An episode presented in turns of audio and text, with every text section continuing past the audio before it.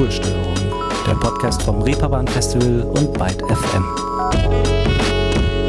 Hallo ihr Lieben und ein herzliches Willkommen hier an dieser Stelle. Sicherlich habt ihr in diesem Jahr schon mal darüber nachgedacht, wie KI eigentlich unseren Alltag, wenn nicht sogar unsere Gesellschaft beeinflussen kann. Jetzt oder auch in Zukunft. ChatGBT, erstaunlich akkurate AI-Cover-Songs oder Bilder, die generiert werden und die einem an dem eigenen Urteilsvermögen zweifeln lassen. Eine Entwicklung, die viele Fragen aufwirft. Wie wollen wir mit diesen neuen Technologien umgehen und welche Risiken und Chancen bergen sie vielleicht auch? Über diese, aber natürlich auch andere Fragen wurde in diesem Jahr auch bei der Republika debattiert, bei Europas größter Konferenz für die digitale Gesellschaft. Als Original in Berlin, in kleinerer Form, fand sie in diesem Jahr aber auch ihren Weg auf das Reeperbahn Festival.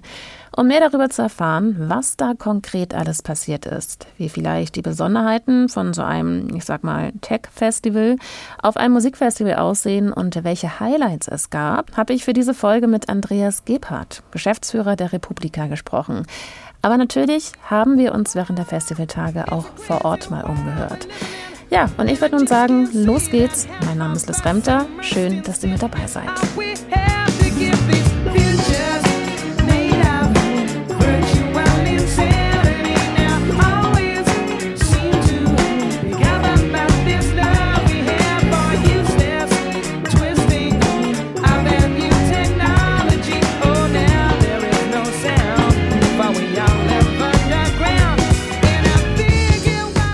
Song aus 1996, Jamiroquai, Virtual Insanity. Ein Song, in dem es damals schon darum ging, wie eigentlich die virtuelle oder digitale Welt und Technologie unsere Realität beeinflussen kann.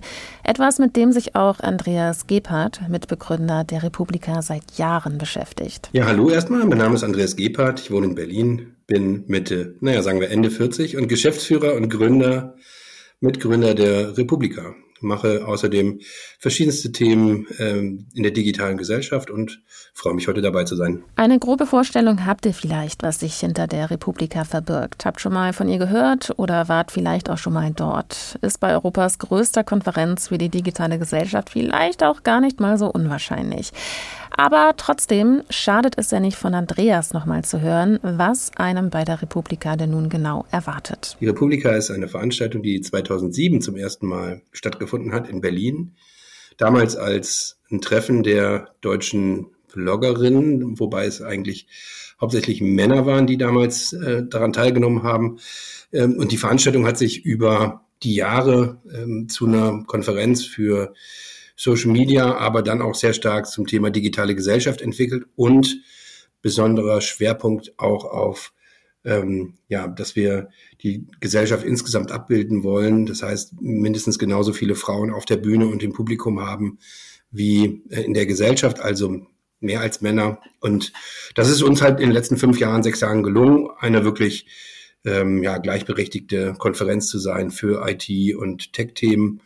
Und ähm, ja, wie kann man sich das vorstellen? Das ist ein bisschen wie ein Festival. So, ich sage immer gerne, ist so was wie ein Business-Festival, wobei Business jetzt nicht nur Geschäft im wirtschaftlichen Sinne ist, sondern Leute kommen halt wegen ihrem persönlichen Business hin. Das können Studierende sein, das können äh, Wirtschaftsleute sein, aber genauso Politikerinnen, was weiß ich. Ne? Also Leute, die mit ihren Inhalten ein Anliegen haben, die kommen dahin.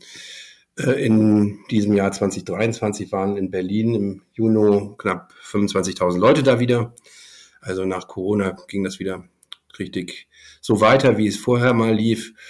Und ja, es ist ein, ein tolles äh, Gefühl. Wir legen großen Wert auf Aufenthaltsqualität, machen also eine Veranstaltung, auf die wir auch selber gehen würden. Und ja, es ist immer schwer einzuordnen, wenn man selber noch nicht da war. Deswegen kann ich jeder und jeden nur raten, mal vorbeizukommen. Der Ursprung lag also eigentlich mal ganz woanders. Wenn man jetzt nicht so mit Tech-Themen bewandert ist, dann denkt man jetzt vielleicht, dass die Republika nicht unbedingt der richtige Ort für einen ist. Schaut man aber mal ins Programm, dann kann einem bewusst werden, dass selbst wenn man sich im Privaten gar nicht viel damit beschäftigt, es trotzdem Themen gibt, die mit einem selbst zu tun haben können. So ging es zumindest mir. Es ging in diesem Jahr zum Beispiel unter anderem um Realitäten und Mythen von künstlicher Intelligenz im Gesundheitssektor. Darum, woher eigentlich die Angst vor der Digitalisierung kommen kann oder auch warum mangelnde Transparenz in der Digitalisierung die Klimakrise befeuern kann. Und wenn man mit diesen Themen wirklich gar nichts anfangen kann, kommen auch andere gesellschaftliche Programmpunkte zum Zug. Zum Beispiel, warum sich die Krisen in der Welt im Essen spiegeln oder wie man seinen eigenen Weg findet, um die Zukunft nachhaltiger zu gestalten. Ihr merkt, die Bandbreite ist groß, zu groß, um sie hier in Hülle und Fülle vollumfänglich darzustellen. Es sind vor allem aber auch komplexe Themen, die natürlich nicht komplett behandelt werden können in den Workshops, Panels und Diskussionsrunden, aber sie können Impulse geben, sich mit Themen zu beschäftigen oder ein bisschen tiefer einzusteigen. Aber wie ist Andreas Gebhardt überhaupt dazu gekommen, die Republika mit ins Leben zu rufen? Ja, ich habe ganz lange Politik gemacht, man. Ich muss immer sagen, im letzten Jahrtausend eigentlich und ähm, habe dann aufgehört, um, aus verschiedenen Gründen konnte mich mit der ähm, Politik der, der Grünen, wo ich denn damals war, insgesamt nicht mehr identifizieren und ähm, war dann so ein bisschen auf der Suche nach ähm, Inhalten oder nach Konzepten, die sich nicht über Partikularinteressen von einzigen einzelnen Personen korrumpieren lassen und bin da in der Open Source Welt gelandet, also eher in der freien Software Welt, weil ich gedacht habe, so da, da gibt's halt klare Regeln und äh, wir müssen die digitale Gesellschaft insgesamt prägen und das muss unabhängig sein von Konzernen und Unternehmen, die gehören auch dazu, aber die dürfen das nicht alleine in der Hand haben. Leider ist es dazu gekommen. Wir wissen heute, wie alles gelaufen ist. Aber so bin ich dazu gekommen, ähm, in dem Bereich halt viel zu machen. Wir haben ähm, auch mit Mitgründer von Republika, dem Markus Becke da, haben wir so einen physischen Ort für immaterielle Güter gemacht, also so ein Store für Open Source und so. Und das war so unsere Ecke, aus der wir kamen. Und als wir dann, ähm, als Markus dann die Idee hatte, zusammen mit, mit Johnny Häusler von Spreeblick, äh, so ein Blogger-Event zu machen, habe ich am Ende da die Geschäftsführung übernommen, weil die beiden waren halt eher so die inhaltlichen, also und Tanja natürlich auch auf Spreeblick-Seite. Ähm, und ich habe dann eher, weil ich die Jahre vorher halt schon Geschäftsführung gemacht hatte, von anderen Unternehmungen dann so ein bisschen das übernommen. Die anderen Personen, von denen Andreas hier spricht, sind Johnny und Tanja Häusler vom Blog und gleichnamigen Verlag Spreeblick und Markus Beckedahl von netzpolitik.org. Zusammen haben sie damals also die Republika ins Leben gerufen. Nun habe ich euch eben aber schon von den zahlreichen unterschiedlichen Programmpunkten erzählt, die während der Republika stattfinden. Um das Programm so umfangreich gestalten zu können, gibt es ein paar Monate vor der Republika einen Open Call, bei dem man seine Themen und seinen Beitrag einreichen kann. Und im besten Fall wird man dann ausgewählt und ist als Sprecher oder Sprecherin Teil des Festivals. Aber nun stellt man sich mal vor, man sitzt vor diesen zahlreichen Einsendungen mit den unterschiedlichsten Themen, die vielleicht alle ihren Reiz und vor allem ihre Relevanz haben, auf ganz unterschiedliche Art. Von KI über die Klimakrise bis hin zu Altersarmut. Wie trifft man da überhaupt eine Entscheidung und eine Auswahl? Stelle ich mir wahnsinnig aufwendig und schwierig vor. Wie macht man das also? Ja, das ist ein ganz komplexer Vorgang. Also einmal muss man sich das so vorstellen, dass es einen Call gibt, also eben Call for Participation. Äh, der beinhaltet äh, immer ein Motto.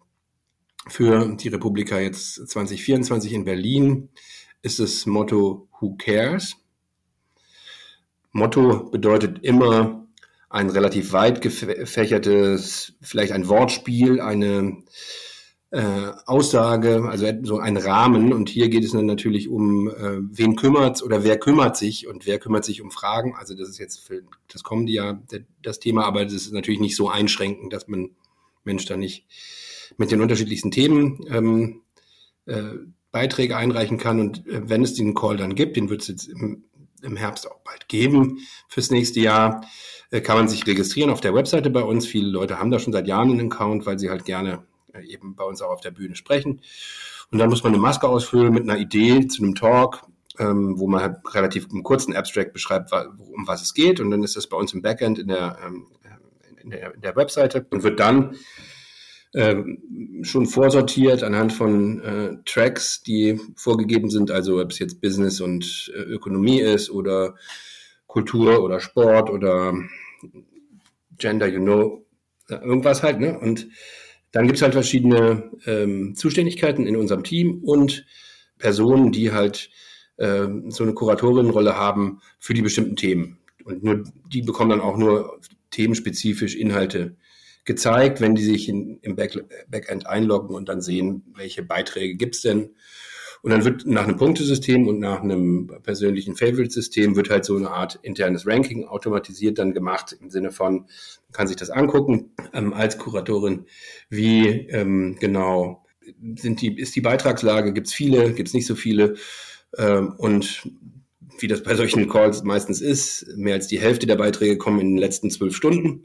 Das heißt, also wenn, wenn die Deadline halt ist, dann, dann weiß man erst, wie viele Beiträge sind. Also dieses Jahr bei Republika Berlin waren es über 1200 Beiträge. Das ist halt eine Menge Holz. Und deswegen gibt's, sind die Teams auch relativ groß. Und dann daraus stellt sich dann zusammen aus so einer Maximalanzahl von Bühnen, die wir haben und Möglichkeiten, wie viel Beiträge aus dem Call for Participation da ähm, hineinkommen können. Wir können also festhalten, es ist genauso aufwendig und komplex, wie man es sich vorstellt. Aber gerade dieser Open Call ist sicherlich wichtig, wenn man das abbilden möchte, was die Menschen und die Gesellschaft beschäftigt. Gerade wenn man auch Personen auf die Bühne holen möchte, die dort sonst gar nicht oder erst sehr viel später gestanden hätten. Ja, stecken da wirklich viel Zeit und äh, Engagement rein. Also das muss man, kann man nicht, um, da kann man nicht zu gering bewerten weil ich sage immer, das ist so, die, wir legen da das Ohr auf die Schiene, ja, das so ganz altbacken sagt.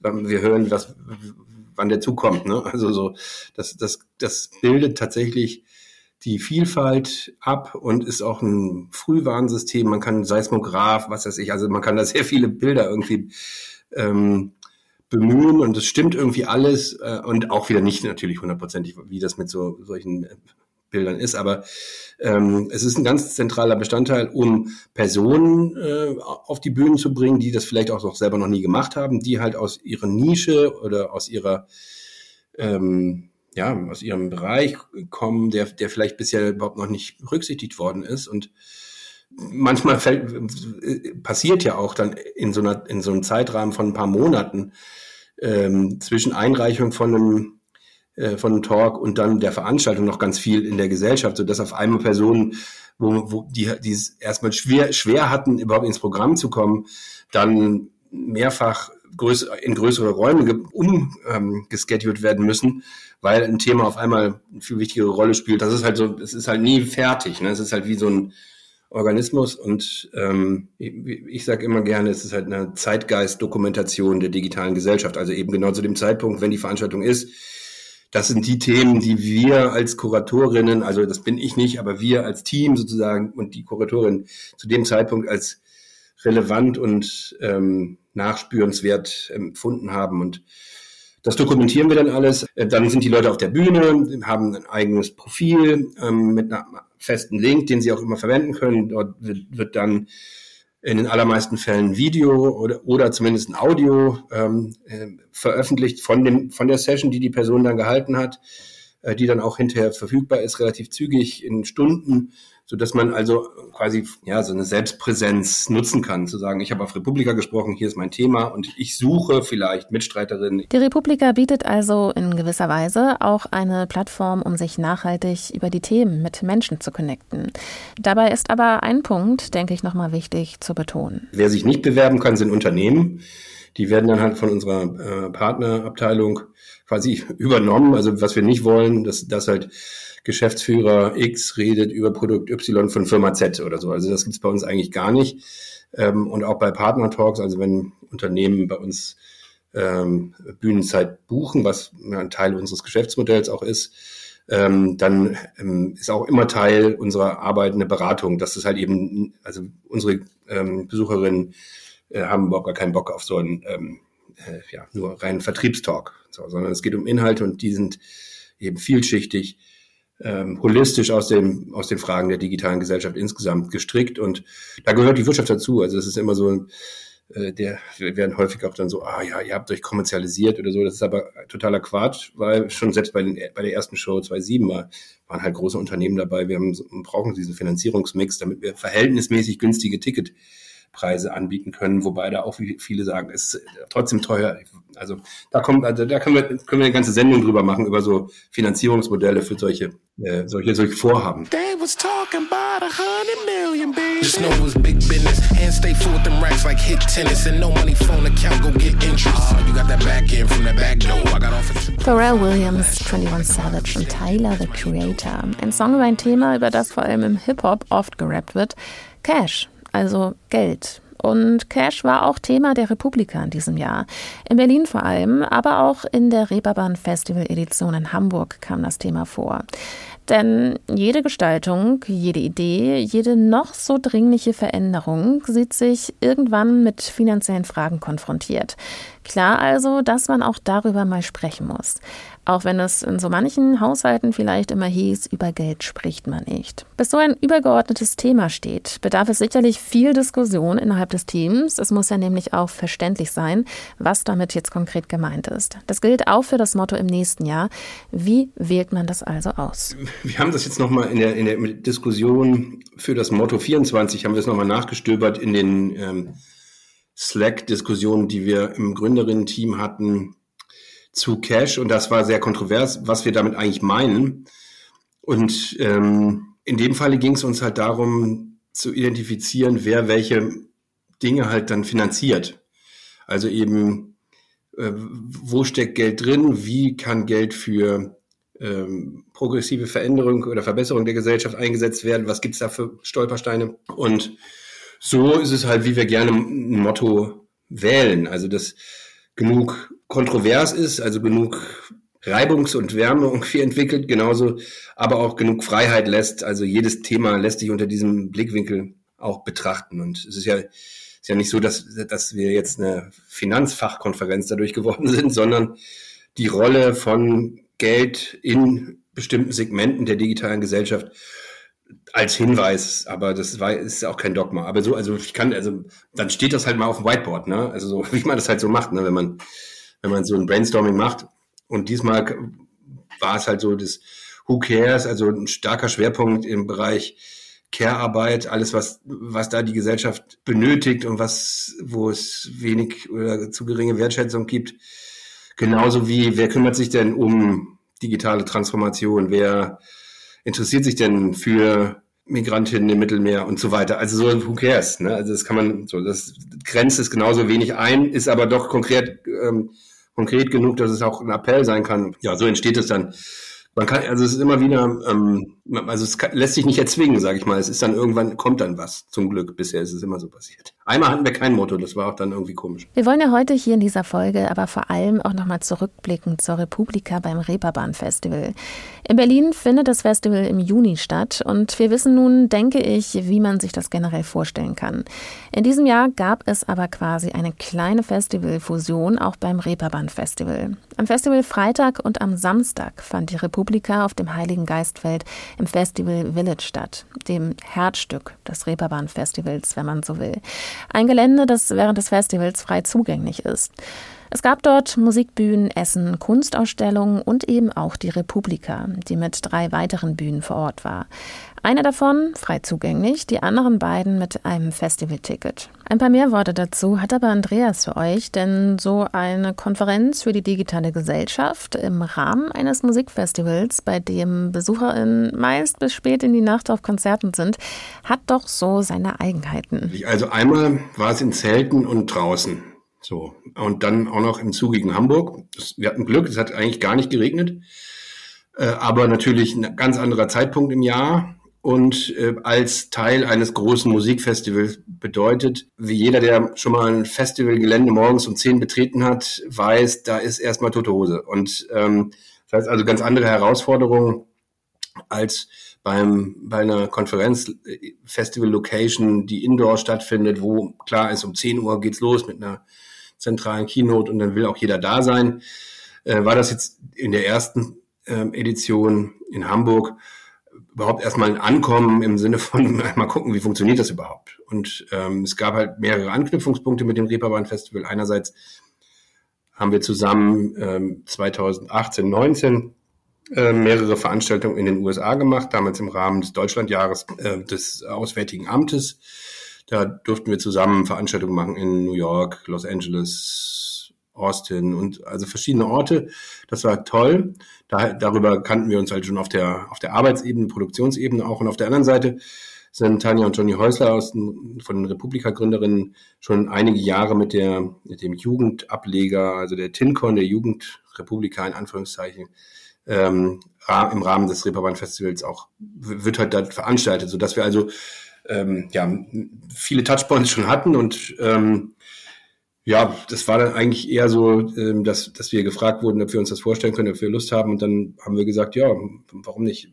Und dann haben wir schon gemerkt, das ist auf jeden Fall ein Match inhaltlich, weil wir eben immer auch in Berlin ein schönes inhaltliches Musik-Soundprogramm ähm, haben, aber natürlich nicht ein Musikfestival sind und andersrum Reeperbahn auch inhaltliche Sessions aber eben auch keine Konferenz für die digitale Welt sind. Das Reeperbahn Festival und die Republika sind also ein Match. Aber wie Andreas eben schon gesagt hat, ist das Reeperbahn Festival nun mal ein Musikfestival mit auch inhaltlichen Sessions und die Republika eine Konferenz für die digitale Welt, bei der es auch ein Musikprogramm gibt, ein Yin und Yang quasi.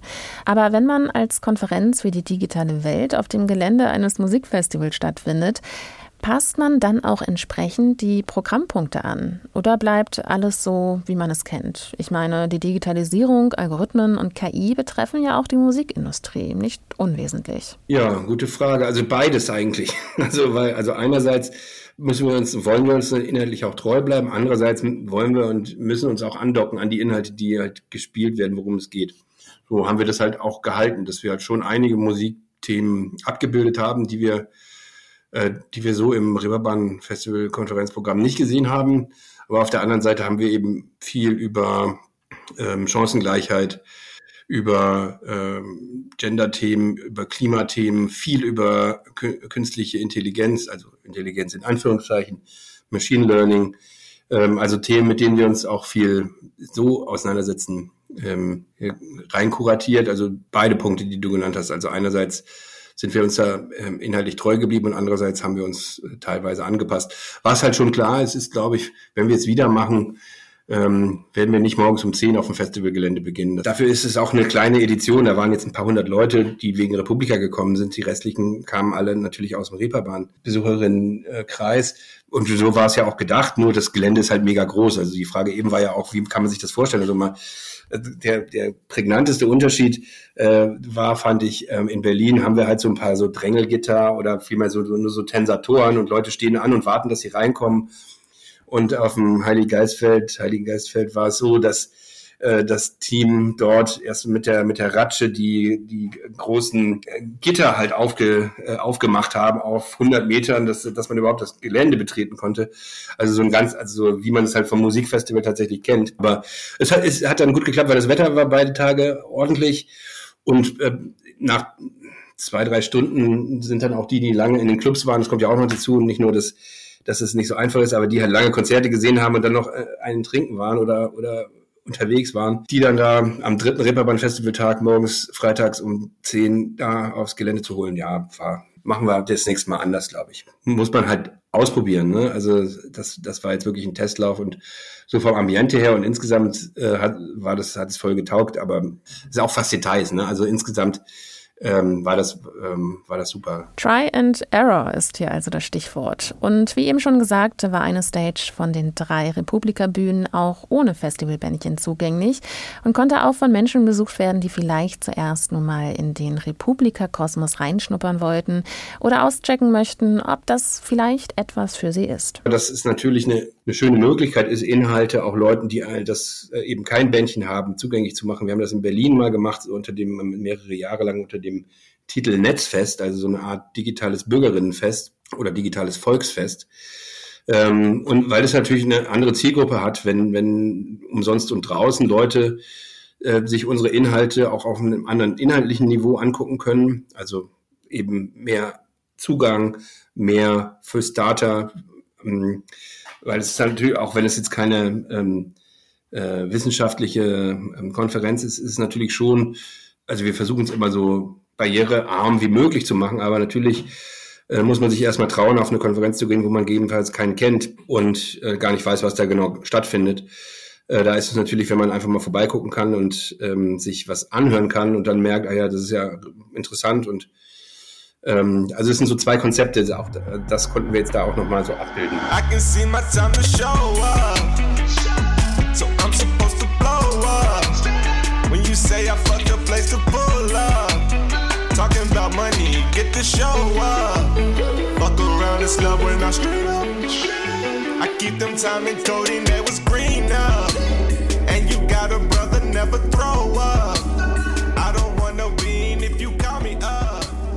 Song, der komplett KI generiert wurde, mit Travis Scott als Vorbild. Der Beat, die Stimme, aber auch der Text. Ziemlich akkurat, wenn man nicht unbedingt auf den Inhalt achtet. Textlich geht es nämlich sehr viel um Essen. Songs wie diese haben in den vergangenen Monaten und Jahren viele Fragen aufgeworfen. Bei wem liegen die Rechte? Darf man das alles überhaupt verwenden? Wer bekommt die Ausschüttung? Aber nicht nur in der Musik hat dieses Thema Wellen geschlagen. Und deshalb war künstliche Intelligenz in diesem Jahr bei der Republika in Hamburg auch ein großes Thema. Eines, das sich sehr schnell weiterentwickelt und auch viel Flexibilität erfordert. Das ganze Thema Machine Learning und äh, Artificial Intelligence, künstliche Intelligenz, ähm, die Schritte, die da halt eben, und das hat auch nochmal gezeigt, wie wichtig möglicherweise es wird, in, als Republika häufiger im Jahr stattzufinden, weil was sich im letzten halben Jahr da technologisch getan hat, ist natürlich total krass. Und ähm, ich glaube, da sind viele mit einem mit ähm, offenstehenden Mund oder wie sagt man irgendwie mit äh, ähm, mit ein bisschen Herzflattern oder so aus manchen Sessions rausgegangen zu sehen, was da halt geht und auch welche, also was weiß ich, was halt, also wie vielschichtig die Fragestellungen sind halt, ne? Also Urheberrecht in, wenn was eine KI erstellt, was daraus hervorgeht, wer haftet denn da überhaupt? Also und wenn es kein Urheberrecht gibt und äh, also so das, also ganz vielschichtige Fragestellungen plus Persönlichkeitsrecht und also so, ähm, das war bis Anfang des Jahres theoretisch, jetzt ist es halt praktisch. Und ähm, das hat halt ganz viel ähm, eine Rolle gespielt. Das fand ich ähm, sehr ins, äh, wie sagt man, ins Auge stechend. Viele, viele Fragen, die sich hier also hervorheben. Und von diesem Schwerpunkt waren zum Beispiel auch die Festivalbesucherinnen Anna und Miriam begeistert, wie sie uns verraten haben. Also wir sind total begeistert von dem KI-Schwerpunkt jetzt auch hier gerade. Ähm, da haben wir uns jetzt schon zwei Sessions angeguckt, die waren beide total spannend. Und das davor war nochmal, das war auch richtig gut. Das war von einem Professor. Äh, wie hieß das nochmal? Das wie, wie gefährlich kann KI sein? Darum ging es. Wie gefährlich kann, oder was ist auch der aktuelle Stand äh, in Social Media von KI? Also was, was ist schon für Desinformationskampagnen, die, die stattfinden? Das war schon ganz schön krass auch einfach zu sehen. Die Session, von der Anna und Miriam hier sprechen, wurde von Christian Stöcker gehalten, Professor für digitale Kommunikation. Eine Session, in der Christian Stöcker beleuchtet hat, wie die Erzeugung von KI-generierten Low-Quality-Content für die Monetarisierung und die Erzeugung von Desinformation sorgt. Das KI-Thema scheint Anna und Miriam jedenfalls echt begeistert zu haben. Sie haben nämlich auch noch von einem anderen Talk berichtet, der sich damit beschäftigt hat, inwiefern KI unsere Medien vielleicht auch rassistischer werden lässt. Das Thema war, ähm, ob künstliche Intelligenz rassistisch ist. Und es war super spannend. Es wurde natürlich auch viel über das Negative, was künstliche Intelligenz auch mit sich bringt, gesprochen, aber auch positive Beispiele am Ende. Das fanden wir ganz spannend. Äh, zum Beispiel Equal Voice, ein Projekt, das wir nicht kannten was wir direkt danach nachgeguckt haben, wo wir uns immer weiter informieren wollen. Da ging es darum, dass äh, Webseiten gescannt werden oder Texte gescannt werden für, äh, äh, ob Frauen äh, gleichermaßen zitiert wurden wie Männer in bestimmten Texten und die halt eher so auf Gleichstellung in Texten achten. Äh, genau, gleichberechtigte, gleichberechtigte Stimmen einholen. Und es ging auch darum, ähm, wie KI überhaupt generiert wird oder wer mitentscheidet, was, äh, was künstliche Intelligenz ausgibt und äh, darum, dass das möglichst ein diverses Publikum eigentlich mit, mitbestimmen sollte, was, äh, ja, was KI generiert wird oder nicht. Und deswegen war die Frage, ist KI rassistisch oder nicht, aber es kommt halt darauf an, wer äh, spielt eigentlich mit rein in die Auswahl von KI. Also was KI generiert wird. Das Thema KI kann man also in sehr unterschiedliche Aspekte gliedern. Wundert auch nicht wirklich, denn in diesem Jahr war das Thema allgegenwärtig in sämtlichen Sparten. Ich habe mich aber gefragt, wie das wohl in Zukunft sein wird. Wird das irgendwann einfach alltäglich oder müssen wir uns langfristig auch in den nächsten, ich sag mal, zehn Jahren intensiv mit KI auseinandersetzen? Andreas Gebhardt hat mir seine Einschätzung verraten. Das ist kein Widerspruch, glaube ich. Also wenn das stimmt, was da so teilweise gesagt worden ist in diesen Sessions, was ich mal hören konnte, dann werden wir uns ja darauf einstellen, dass ohne Vorkenntnisse in, in sehr zeitnaher Zukunft nahezu jeder, der ein Gerät in der Hand halten kann, Inhalte erstellen kann, die vor wenigen Jahren noch äh, High-End Hollywood-Produktionsniveau äh, hatten. Und äh, das wird natürlich dazu führen, dass es eine totale ähm, Demokratisierung, wobei Demokratie da nicht im Sinne von ähm, äh, also Demokratie, wie wir es vielleicht diskutieren würden, gemeint ist, sondern einfach eine, ähm, also jeder kann es dann machen. Äh, und damit ist es auch in jeder, zu jeder Zeit ganz zentral äh, in der Diskussion. Und also für mich war wirklich prägnant und da sind wir jetzt noch nicht fertig mit der Debatte, aber ähm, wenn das weiter sich so beschleunigt, nicht nur in dem Bereich, sondern in vielen anderen, dann mag es tatsächlich so sein, dass halt für eine Zeitgeist-Dokumentation eine Show oder zwei Shows im Jahr gar nicht reichen, weil sich so schnell Sachen verändern. Da hat Andreas sicherlich recht, aber auch eine Idee, wie man dagegen steuern könnte. Ich, ich könnte mir vorstellen, dass man dadurch, wenn man es häufiger im Jahr hat, dass man auch aufeinander aufbauende ähm, Sessions hat, dass, dass Leute einreichen hier und dort und sagen, hier, wir, wir announcen im Mai dieses und jenes und über den Sommer wollen wir da Folgendes entwickeln und präsentieren es dann in Hamburg. You name it. Das ist jetzt rein Spekulation, aber das wäre natürlich einfacher, wenn es nur ein paar Monate sind, als wenn ein Jahr dazwischen liegt. Ähm, könnte ich mir vorstellen, dass das halt nochmal so Möglichkeiten sind, die bisher so nicht stattfinden konnten. Also ganz eventuell wird die Republika in Zukunft noch häufiger stattfinden. Andreas war während der Republika in Hamburg auch vor Ort. Und auch wenn man Geschäftsführer ist oder generell auch einfach bei einem Festival oder einer Konferenz arbeitet, hat man natürlich im besten Fall auch Zeit, das Festival auf sich wirken zu lassen und ein paar Punkte zu besuchen. Man steckt ja schließlich auch nicht thematisch in allen Programmpunkten tief drin. Wo war Andreas also selbst? Und eins kann ich euch hier aber vorwegnehmen, eins seiner Highlights hatte nur sehr wenig mit der Republika oder auch dem Reeperbahn Festival zu tun. Ja, ein paar KI-Sachen habe ich mir angeguckt. Äh, für die Konzerte war ich einfach zu K.O., wenn man irgendwie den ganzen Tag von morgens an da in der, in der frischen Luft draußen, das ist auch nochmal ein Unterschied. Ähm, äh, bin ich, ich habe abends eigentlich hab nur ein bisschen auf dem Gelände da noch Musik äh, gehört und äh, bin dann äh, beim Pauli-Spiel gewesen, habe ich noch eine Karte ergattert. Das ähm, war das war ein Highlight, ja. 3-1 gegen Schalke, das war echt geil. Eine kleine Auszeit muss ja auch mal sein. Warum also nicht ins direkt angrenzende Millantor-Stadion gehen? Andreas hat mir aber auch verraten, was sich denn für ihn eigentlich während der Republika einstellen muss, damit es ein Erfolg war. Denn das war auch bei der Reeperbahn Festival Edition so. Was, was für mich wichtig war und was in Berlin immer funktioniert, ähm, ist halt so, dass halt so ein, sich so ein Gefühl äh, einstellt, wenn man da ist, äh, dass es irgendwie richtig ist, das zu machen. Und das war trotz, dass das halt jetzt auf dem Heiligen Geistfeld war, öffentlich zugänglich und auch noch jede Menge Fußballfans. Also das darf man ja auch nicht vergessen, gerade an dem Samstag war das ja schon, also ich fand es halt so erstmal auch ein Experiment zu gucken, okay, wie kann das funktionieren, dass man irgendwelche queeren Inhalte mit ähm, betrunkenen Schalke-Fans da irgendwie parallel laufen lässt ist jetzt nichts passiert oder so, aber es hätte auch, weiß ich nicht, ne? Also so, es ist. Ähm, aber trotzdem fühlte es sich richtig an und das, das ist die Hauptsache und es fühlte sich irgendwie gut an.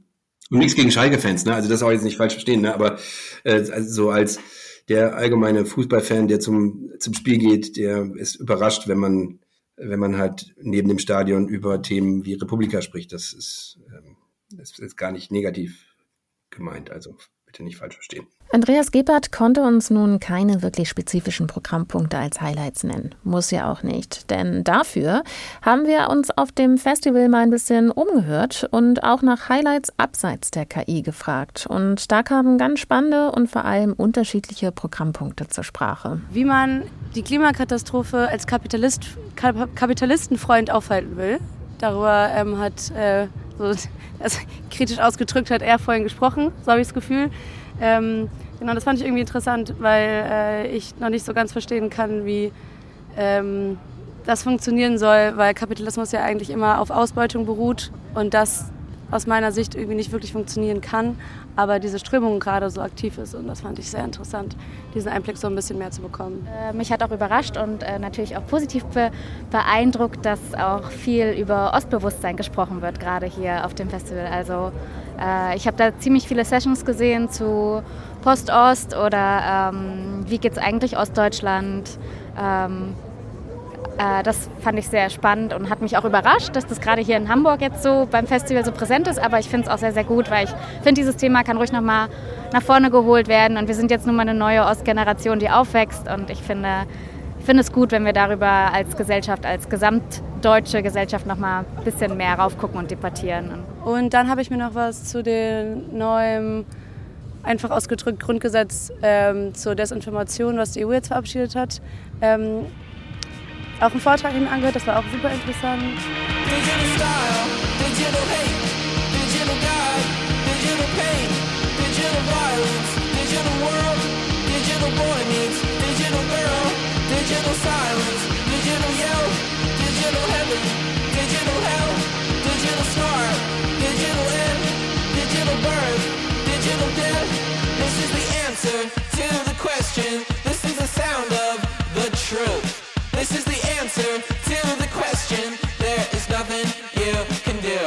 Song von Peter McPoland, der hier gerade eine ganze Reihe digitaler Gegensätze aufgelistet hat, die in abgewandelter Form auch Thema der Republika sind. Digital Silence heißt der Song und die herrscht während der Konferenz sicherlich nicht. Zum Abschluss hat mir Andreas noch verraten, wie denn das Feedback der BesucherInnen eigentlich aussah. Gerade bei so einer ersten Edition in Hamburg sicherlich spannend. Ja, interessanterweise, auch während der Veranstaltung habe ich da einige Sachen gehört, dass sich Leute sehr gefreut haben, dass wir in Hamburg sind, weil dadurch die Wege kürzer sind und dass Leute in der Lage waren, auch mal eine Republika zu besuchen, die sich nicht leisten könnten, beziehungsweise es zu aufwendig ist, nach Berlin zu kommen, die Veranstaltung zu besuchen, das halt online immer verfolgt haben.